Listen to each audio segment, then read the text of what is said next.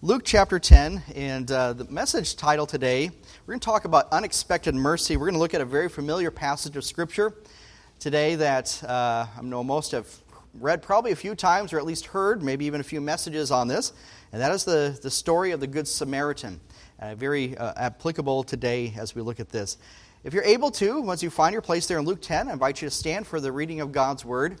Luke chapter 10, and beginning reading in verse 25. Luke 10, beginning reading in verse 25. The Bible says, And behold, a certain lawyer stood up and tempted him, saying, Master, what shall I do to inherit eternal life? He said unto him, What is written in the law? How readest thou? And he answering said, Thou shalt love the Lord thy God with all thine heart, with all thy soul, and with all thy strength, and with all thy mind, and thy neighbor as thyself. And he said unto him, Thou hast right, answered right. This do, and thou shalt live.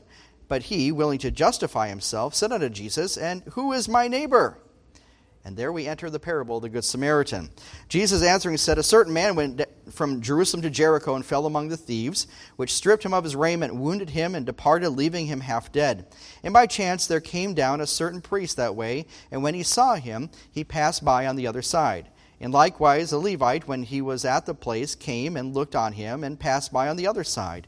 But a certain Samaritan, as he journeyed, came where he was, and when he saw him, he had compassion on him, and went to him and bound up his wounds, pouring in oil and wine, and set him on his own beast, and brought him to an inn, and took care of him. And on the morrow, when he departed, he took out two pence, and gave them to the host, and said unto him, Take care of him, and whatsoever thou spendest more, when I come again, I will repay thee.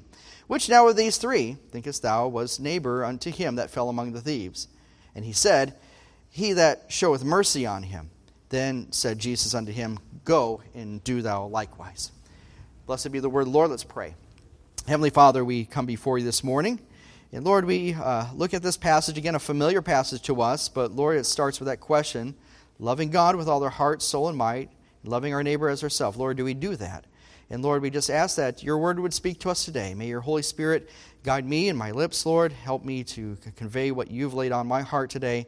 And uh, Lord, may we re- be receptive to you. And we ask this now in Jesus' name. Amen.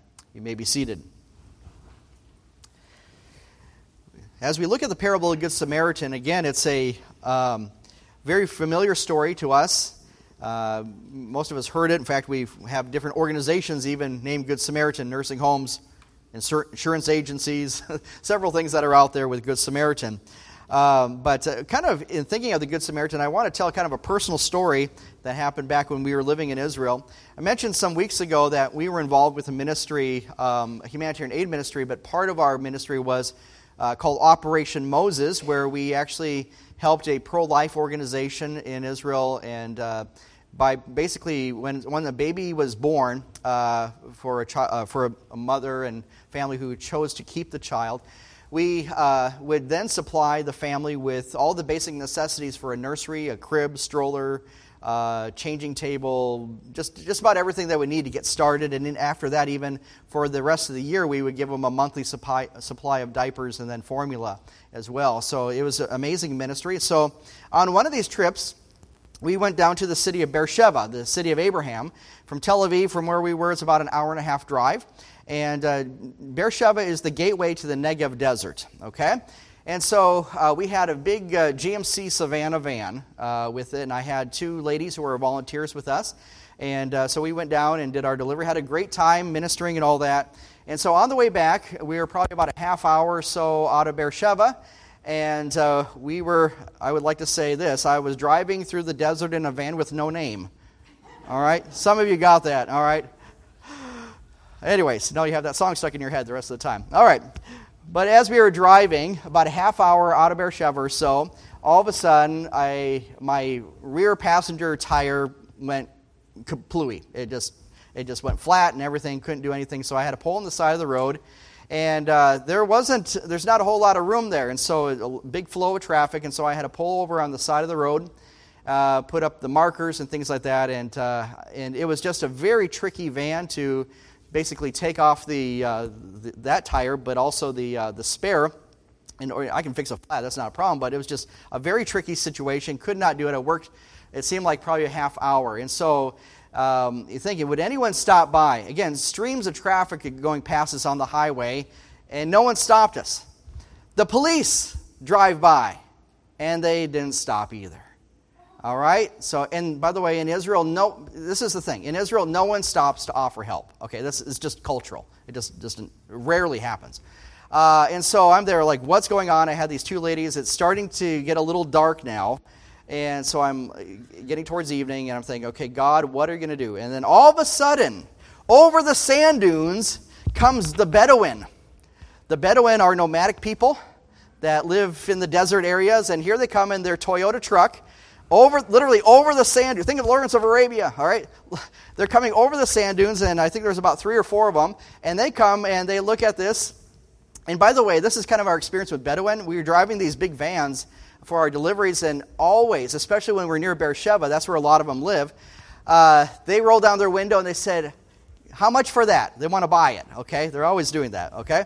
And so they come over the sand dune, and they're sitting there uh, we're talking to them now, and uh, so I they said, "What's going on?" I said, "We have a, a, flat. I can't get the tire off, and everything. It's just it was really tricky." And they said, "Oh, we know how to do that." And I'm, I'm sure you do. So. and so, anyways, they got to work, and about 15 minutes later or so, finally they were able to, to uh, unscrew and get the, the spare off, and then finally change the tire. And, and as we were doing that, me and the ladies that were there, we, it was been a long day by this point, and so they pull out and they, they have like this bag of grapes, actually a box of grapes, and so they were feeding us as they were working on the van and all that. And so it was just really amazing. And, anyways, uh, I'm thinking, what else is going to happen? Got to remember, there's streams of traffic. I mean, it's, think it like you're on, you know, 169 or something like that. It's, it's a constant flow of traffic going by. And so, anyways, finally got everything going, and I said, well, we can't go, we're on that spare, there's no way we're going to get back to Tel Aviv. It's still well over an hour drive. Um, it's, uh, it'd be surprising if we would make it. So, anyways, finally got the spare on, and they said, well, maybe if we go to the next town, which is Kiryat Gat. Kiryat Gat is named after the old city of Gath in the Bible. So we go to Kiryat Gat, we pull in, and I know Kiryat Gat a little bit, but I don't know the industrial area that well where all the shops are. But by the way, this is near closing time. Sun's getting it's getting darker and all that. We pull in, and the guy's about ready to close up his shop. Literally, I mean, he's there about ready to pull it down, his door down. And then I say, "Hey, we got this this uh, this flat. What can you do for us?" I said, Yes, I have the exact tire for that model. And we were able to get it fixed. And, and, and by the way, he still was, had a few minutes to spare before he closed his shop. It's amazing how, by the way, in Israel, nothing works quickly. So this was a miracle. All right, for example, if you go to the bank, you know, to do some transactions, it's not a quick, you know, drive through and you're, you're done within two minutes. You expect, expect about an hour or so, okay? Um, I remember I used to get had a, a, mechanic friend of mine doing an oil change and all that. It took them well over a day to do everything. I don't know why. Just, just, just it's the pace of life. Okay, so we were back on the road, got home, and everything. But as you're thinking about this, after I was story, got home, talked to my wife and all that. I was like, well, honey, I think we just had a good Samaritan experience. We literally did. We're broken down the side of the road. The regular Israelis pass us by. The police pass us by and the, lo and behold, the people that you would least expect, well, at least to help you, anyways, was the Bedouin, literally coming over the sand dunes, coming to help you fix the tire, and then offering extras like grapes and all that. So that's what my mind went to. And so I would like to say that me and these volunteers, we received unexpected mercy. It really came out of the blue. So, as we think about that, again, when we're familiar with the story of the Good Samaritan, and how this man fell among thieves who was uh, who, uh, no, no one in particular has no identity exactly who this person was but nonetheless uh, it's, it's interesting the need that he had for mercy and how people responded to him. I think this is something that's very important. Well like i said earlier like while the story of the good samaritan is familiar and, and even has uh, seeds of growth uh, for you know for hospitals being started orphanages um, other care organizations a lot of again, Good Samaritan type things. And, and that is very virtuous that someone would go out of their way. So to be called a Good Samaritan is almost, a, it's a very good compliment. You're a good Samaritan. You went out of your way to help us when you didn't have to, type of thing, uh, to help those in need. And there's a lot of virtue to that. And we should always strive to be compassionate. We should always strive to look on the welfare of others. That's something we should do, especially as Christians, that we should be models of that. And that's very true. However, I think in, in some ways that the parable of the Good Samaritan is this. Sometimes we just look for that direct application, and I think we really miss the meaning of this story.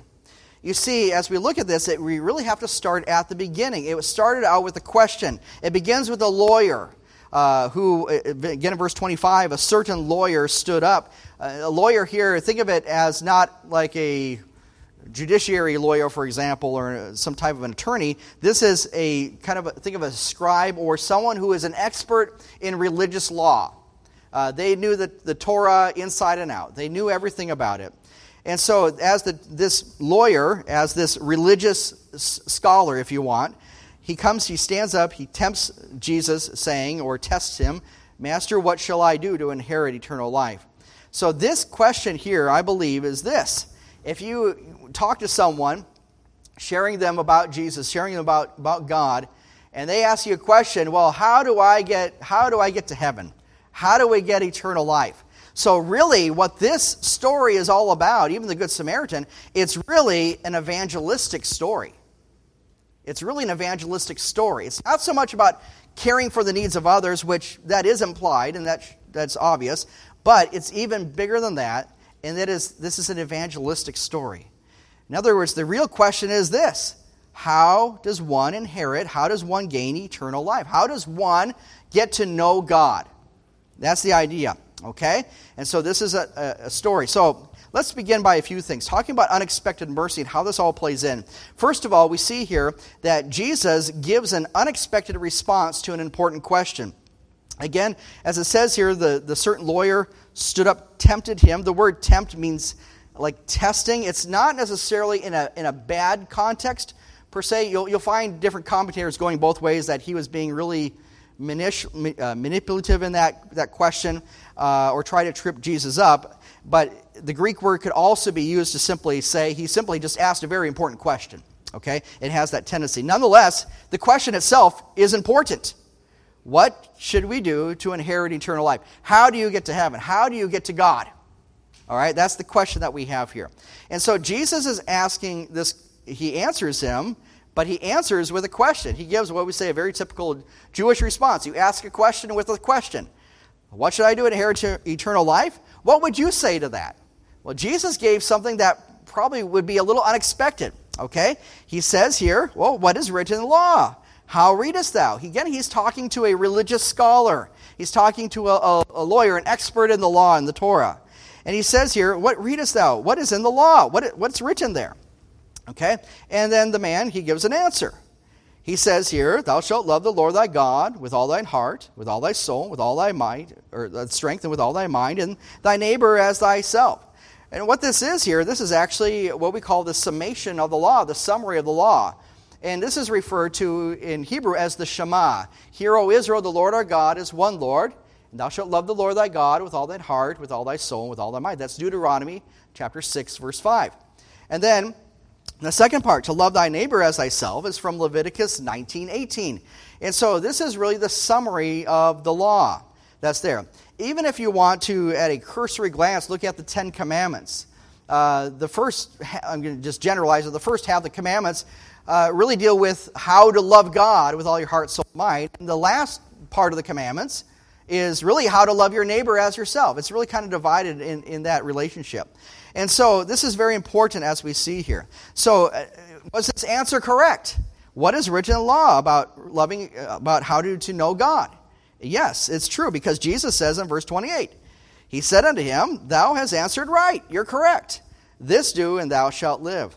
And so the idea is this as Jesus is saying to him, This shall you do, or you should keep on doing this. It really is the present imperative, if you want to be into grammar, things like that. In other words, you keep on doing it. Keep loving God with all your heart, so on. Keep loving your neighbor as yourself. Just keep on, keep on doing it. Now, was Jesus saying here that if you keep the law, you, that's how you get to God?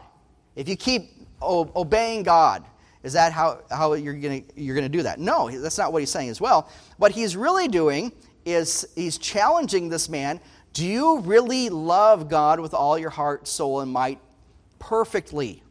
Do you really love your neighbor as yourself perfectly in every area of your life? That's really the question. So he's really, what he's doing is this. He is really challenging him to understand what the law was all about. I like what Warren Wiersbe said about this that there can be no conversion without conviction.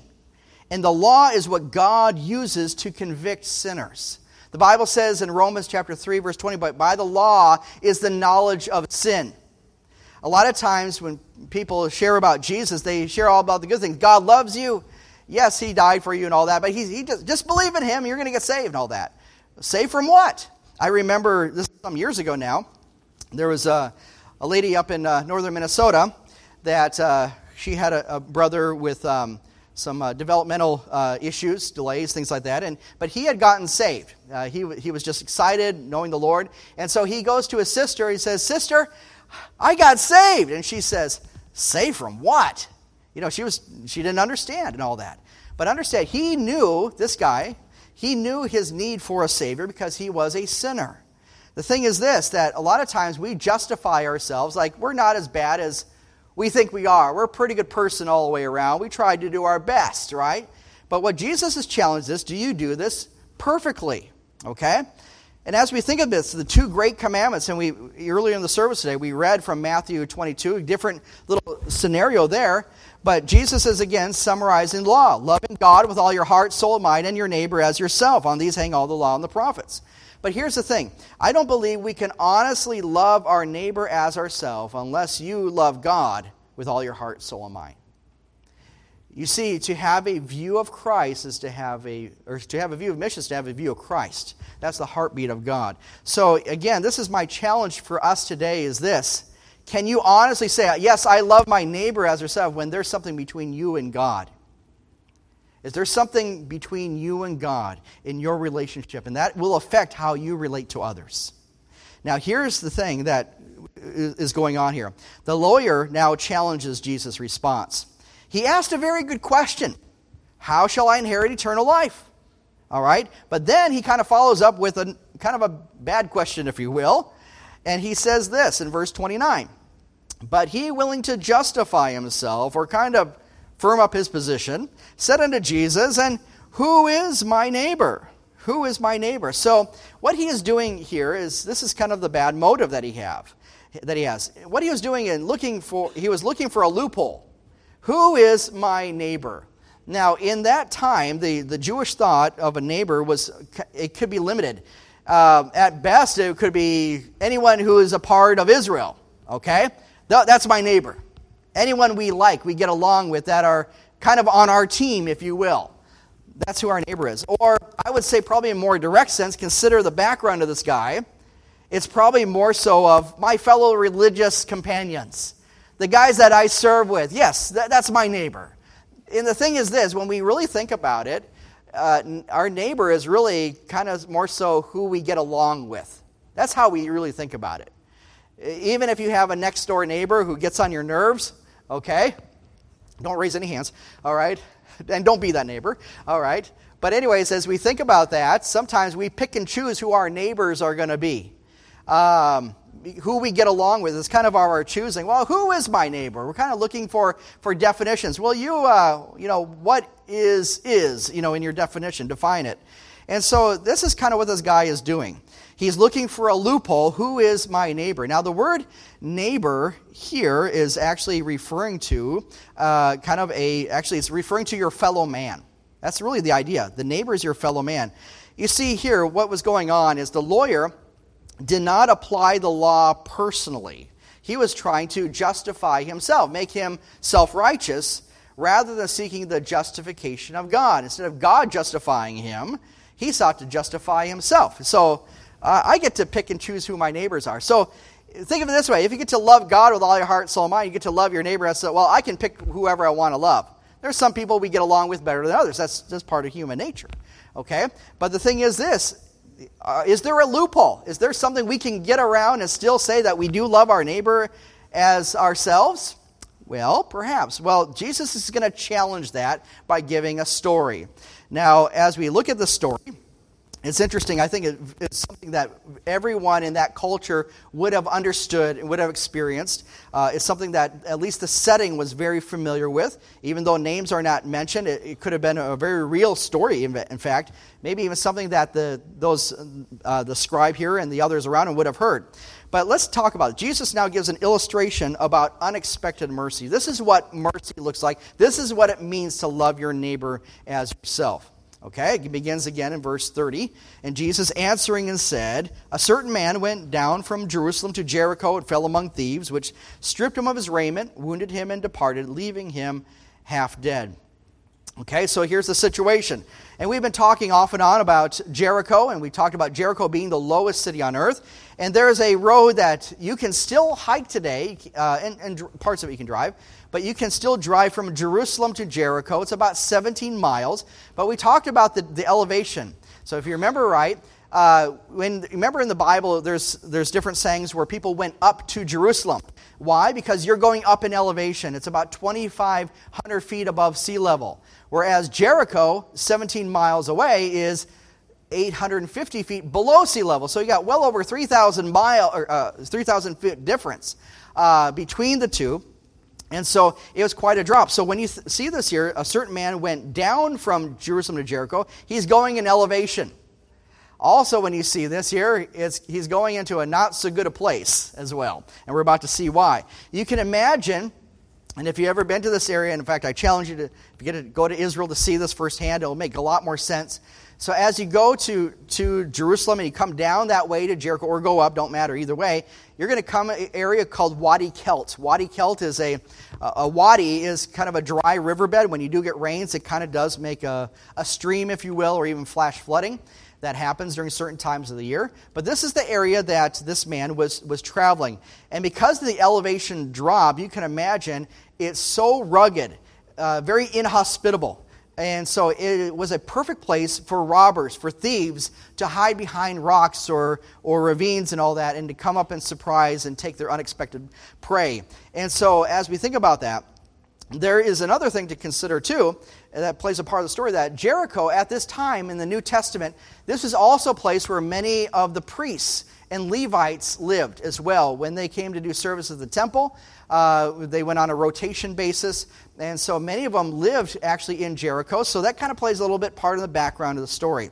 But nonetheless, what, be, what befell this man, and we don't know, Jew, Gentile, we don't know, but nonetheless, this certain man, as he went, he fell among thieves, stripped him of his raiment, wounded him, departing, leaving him half dead. In other words, he was in a terrible condition. He was a man in great need. And so, as we see this, this man needed mercy. So now you have three characters that come to the story. Jesus, first of all, mentions a, a certain priest. It says here, and by chance, there came down a certain priest that way. And when he saw him, he passed by on the other side. By the way, I think it's interesting. It says here, in, in by chance, or it just happened to be that a certain priest came along the way. By the way, there's no, uh, uh, what do you say, coincidences with God. Okay? And so as you see this, again, this is just a story, all right? But as we see here, this a certain priest comes that way. When he saw him, when he saw the man that was beaten up, he simply passed by on the other side. And the very similar thing happened with the Levite. The Levite, when he was at the place, he came and looked on him and he passed by the other side. The Levite, the only thing he did differently, uh, the word see and look is the same, but the man, the Levite at least came a little closer, at least, at least somewhat approached him, but still passed by on the other side.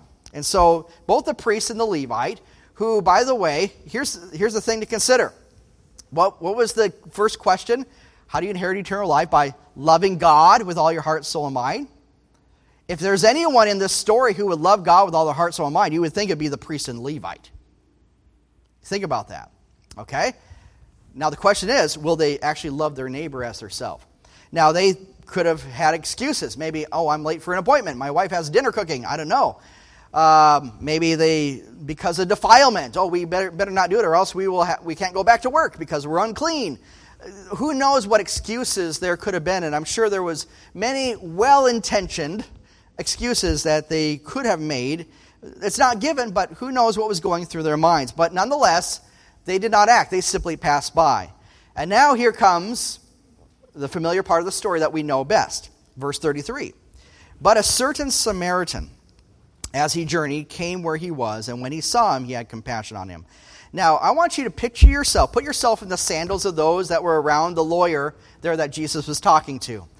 And as you're listening to this story, you're probably thinking, okay, there's a priest, he passes by. There's a Levite who served in the temple, he passes by. If you're the average Jewish person around, you're probably thinking, well, probably the next person that's going to come is probably just your ordinary layman. Okay? In their mind, that's probably what they're thinking. That's what they were expecting. And Jesus turns it on its head, and a certain Samaritan. What? A Samaritan. Now, what are the Samaritans? We have here the parable of the Good Samaritan. Now, I'll be honest with you, when you really think about it, Good Samaritan is an oxymoron to a Jewish mind. Okay? Why is that? The Samaritans, their, their background, it was this. When, um, remember the, the kingdom of Israel, back after David and Solomon's time, the kingdom of Israel split. You had the northern kingdom, the ten northern tribes, and pretty much all of them, including their leadership, they, they failed to, to obey the Lord. They, uh, they worship other gods. It was terrible. And then you had southern Israel, or, or Judah, that was ruled by uh, 19 kings, one queen. And for the most, well, it was it was up and down, put it that way. Some kings were really good leading people according to the ways of the Lord, others, forget it, okay? And so what happened, though, is that in the year 722 BC, that the Assyrians came and they conquered uh, northern Israel and took many captive.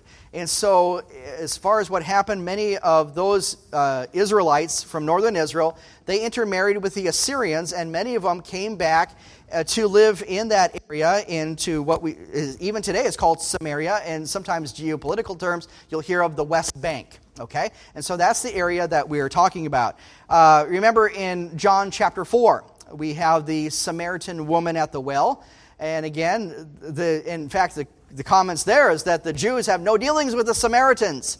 Uh, there were some rabbis who went to the extreme because of the ethnic divisions that were going on there that if a, a, a Samaritan woman was, was uh, going to deliver a baby, that the Jewish person uh, should not assist in any way because that would be bringing another Gentile into the world.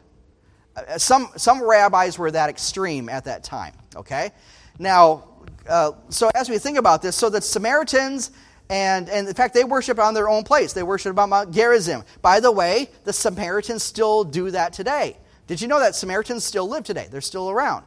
Uh, most of them live around, around, around Mount Gerizim, and uh, there's actually synagogues there. They do everything uh, right there. They um, uh, maybe one time I'll we'll kind of do a study on the Samaritans. There's an, so there's probably I would say around close to 2,000 Samaritans living today, but they're still there. Okay, uh, there's another group of Samaritans that live in the city of Holon, which is right next door for where we used to live in, in Israel. Okay? So the Samaritans were, some of them were actually our neighbors, a few hundred.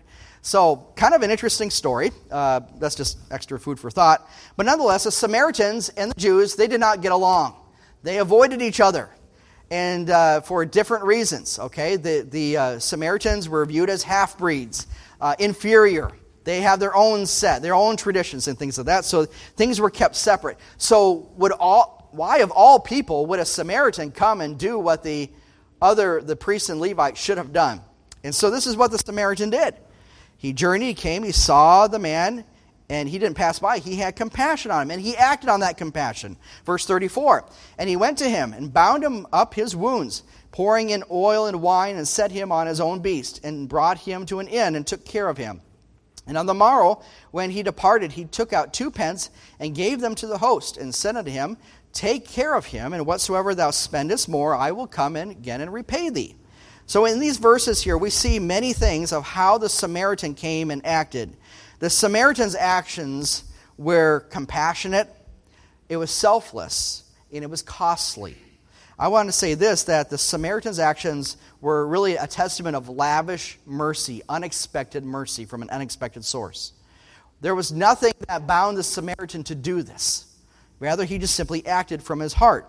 It's interesting what he did is he put the man, he bound him up. I think what's interesting is that the person who's writing this is Luke. As he's writing this under the inspiration of the Spirit, remember what was Luke's occupation? He was a doctor. And here he is. putting it in his own doctor terms, okay? He's probably eating this up as he's writing this. He says, Here's the man binding his wounds, pouring oil and wine, basically for medicine at the day, okay? He set him on his own beast, which implied that this man had some substance. He had some sort of wealth, at least, to have his own beast. And then he brought him to an inn. The, the word inn is, was not your ho- uh, Holiday Inn, it wasn't your Hampton Inn, things like that. It wasn't even your Motel 6, okay? These were your, your caravans as they would pass through, and uh, they would look for a place to stay. This was not uh, usually a safe situation. Uh, generally, this is you would take your family on.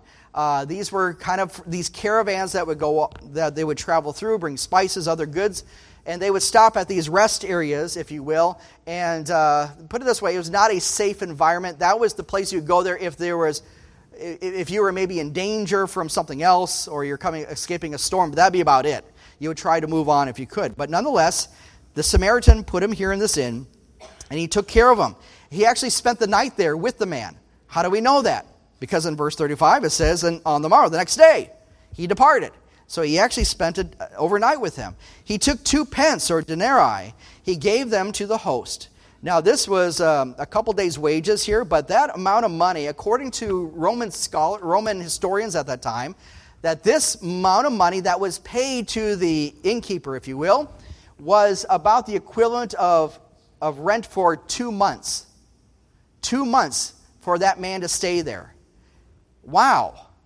This tells you a lot of the extra care, and this is the lavish mercy. And on top of that, he says this Take care of him, and whatever thou spendest more when I come, I will repay thee. Talk about an open door for extortion. Okay? Think of it this way. You know, whatever you, you spend whatever you can, take care of this guy, and I'll repay. I'll pay whatever.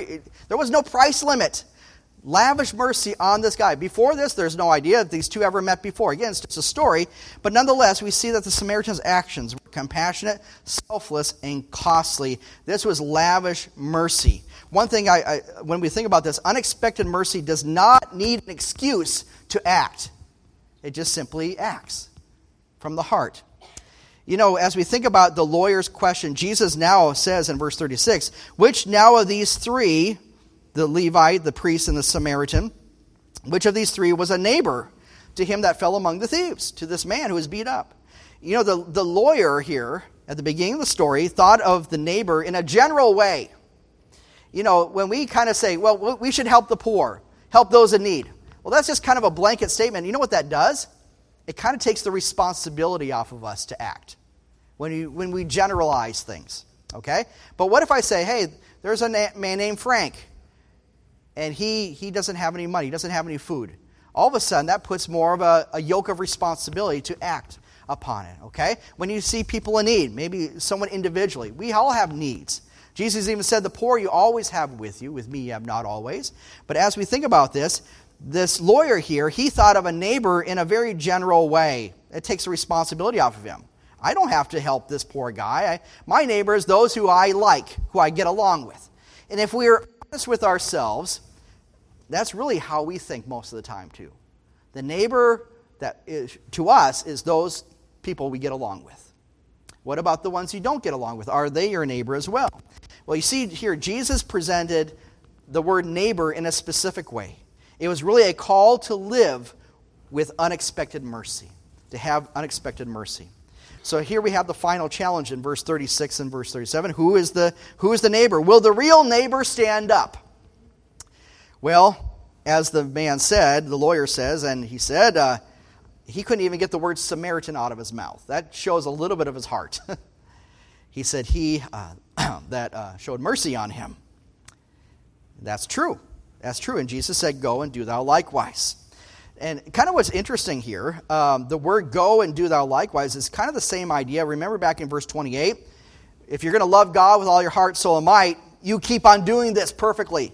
And now at the very end, Jesus is saying, Go and do thou likewise. In other words, you keep on doing that. You keep on living out that mercy. Okay? So, a true neighbor, though, what is a true neighbor? A true neighbor shows the mercy of God to others. As we think of the Good Samaritan, and by the way, you'll, you'll probably read or even hear of uh, sometimes there's, th- this is not an allegory or metaphor where all these people and places mean something, or it's, it's not that. I don't think that was Jesus' intent here.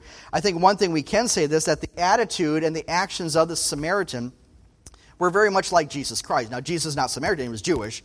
But nonetheless, the actions that were performed by the Samaritan, that's exactly who, what Jesus is like. That's his heart, his compassion.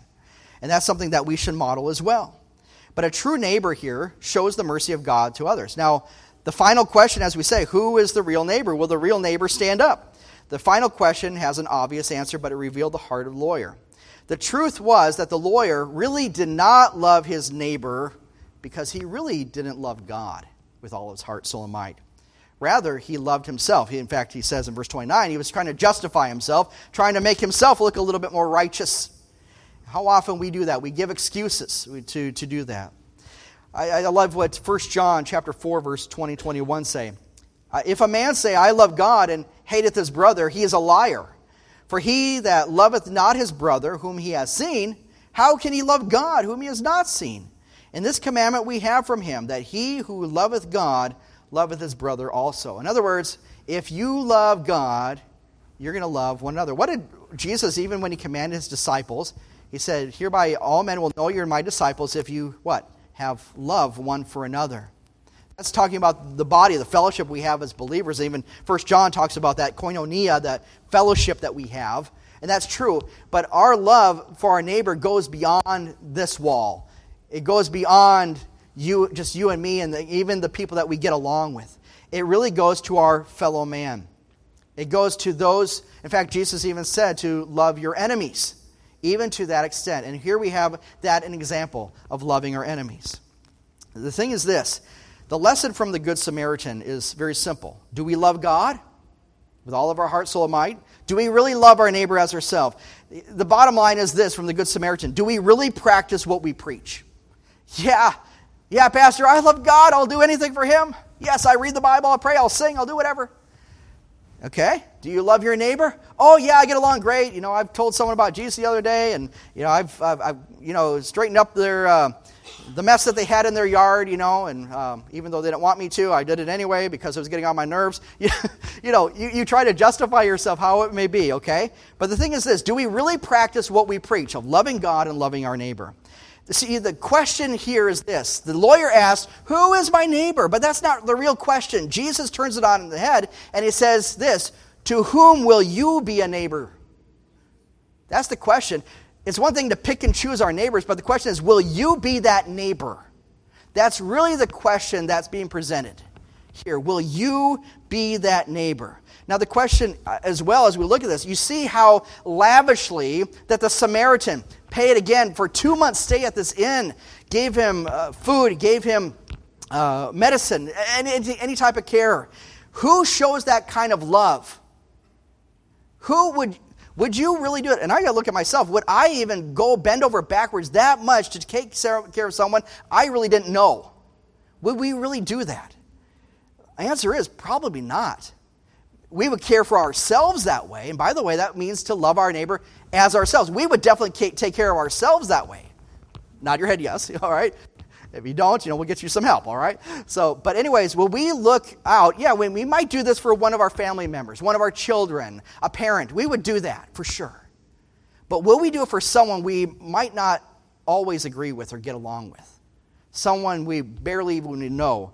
Will we go the extra mile to love our neighbor as ourselves? See, the thing is this this love is not limited. We are to love our neighbors, those in need. We're to love the sick and even our enemies. This is here the unexpected mercy of Christ lived out through us. This is what it is it's Christ who lives in you. Now, if you love your neighbor as yourself, a lot of times we do that in our own strength and you say, you know, hopefully I'll do better than I did the other, the other day. The thing is this how do you inherit eternal life? How do you get to God? How do you get to heaven? It's not by doing good works. You can do it all day long, but it will never be enough in God's standard. Maybe in your standard it will, but you're not going to be judged on the day of judgment by your standard what you did or didn't do. Because all of your righteousness, as Isaiah says, is filthy rags. It's really worthless when you compare to the holiness of God in His grace, in His mercy that you can never compete with. So, how then can we really love our neighbor as ourselves? When it comes to the works of righteousness, God is a maximalist. In other words, when it comes to obeying the law, he has a high standard because he's holy, he's perfect. The lawyer, the scribe here, was a minimalist, which was unacceptable to God. He just did what he thought was the minimum. If I just do these things, I'll, I'll be okay. That's how I inherit eternal life. But the question that he brought, the answer to this question for him was to face the reality of his own spiritual condition. How could he inherit eternal life? The thing is this yeah, people strive to be a good Samaritan, and yes, continue doing that. But really, when you look at that, can you really do this to everyone you meet and help? No, we can't. We fail. We will never be good enough. Does that mean we shouldn't try? Of course. But how do you get to heaven? How do you get to God? It's not by doing all these good works. That's not going to be. You're going to get frustrated when you do it. It will never be enough. But as you see here is this how can he inherit eternal life? Here's the answer. He's standing before Jesus. And really, what should have been presented to him who did this? And he said, He that showed mercy on him. By doing this here, he was really faced with his own spiritual condition. He should have fell before the only one who could give him mercy and forgiveness. By crying out, Be merciful to me, a sinner. If only this man, this lawyer, would go to the perfect one standing before him. This is amazing. There's no way that he could perfectly keep the law, loving God or loving his neighbor, and neither can we. As we think about this, trying to obtain eternal life with God by our own means will always leave us short. We will always come short. We've sinned and come short of the glory of God. We will never be perfect. We will never fully keep the law. But what is the law for? The purpose of the law is to show us the holiness of God and our desperate need for forgiveness and mercy that He lavishly gives on us. Thankfully, God sent His only begotten Son, Jesus the Messiah, who perfectly kept and fulfilled the law. And by turning to Him, we receive grace and mercy. And in doing that, we become instruments of His righteousness and loving our neighbor as ourselves. I like what Charles Spurgeon said concerning this, this area, this uh, passage here. He said, Let it never be forgotten that what the law demands of us, the gospel really produces in us. As you think about it again, the law demands a high price, it's a heavy weight. But the gospel, by believing in Jesus Christ and accepting his mercy and receiving him as our Savior, that produces in us the blessings, the mercies, and the grace that we can show to others. That's Christ living in you and through you to show himself to others. The story of the Good Samaritan may motivate us to become a better neighbor to those in need. But this story also should look, make us look at our own hearts. Do you really love God with all your heart, soul, and mind? Do you really love your neighbor as yourself? When we allow God's love to flow through us, we will undoubtedly love our neighbor with unexpected mercy.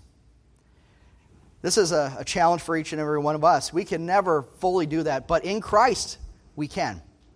My challenge is to you that if you're here today, you've never trusted Jesus as your Savior, you don't have that forgiveness. A lot of people are bound up. They've stiffened up their neck a little bit and said, I'm good. I can handle it. Jesus wants us instead to come to him and say, God, be merciful to me, a sinner. And he will in no wise cast you out. You come to him, trusted him, to be your Savior. if you have done that, let God work in and through you what He has done in your heart and live that out to others. Let others see Jesus in you. And when we see the parable of the Good Samaritan here, we see how that was done. This shows us, again, how really futile we are and how desperately we need God's mercy and to show that to others as He's worked in us.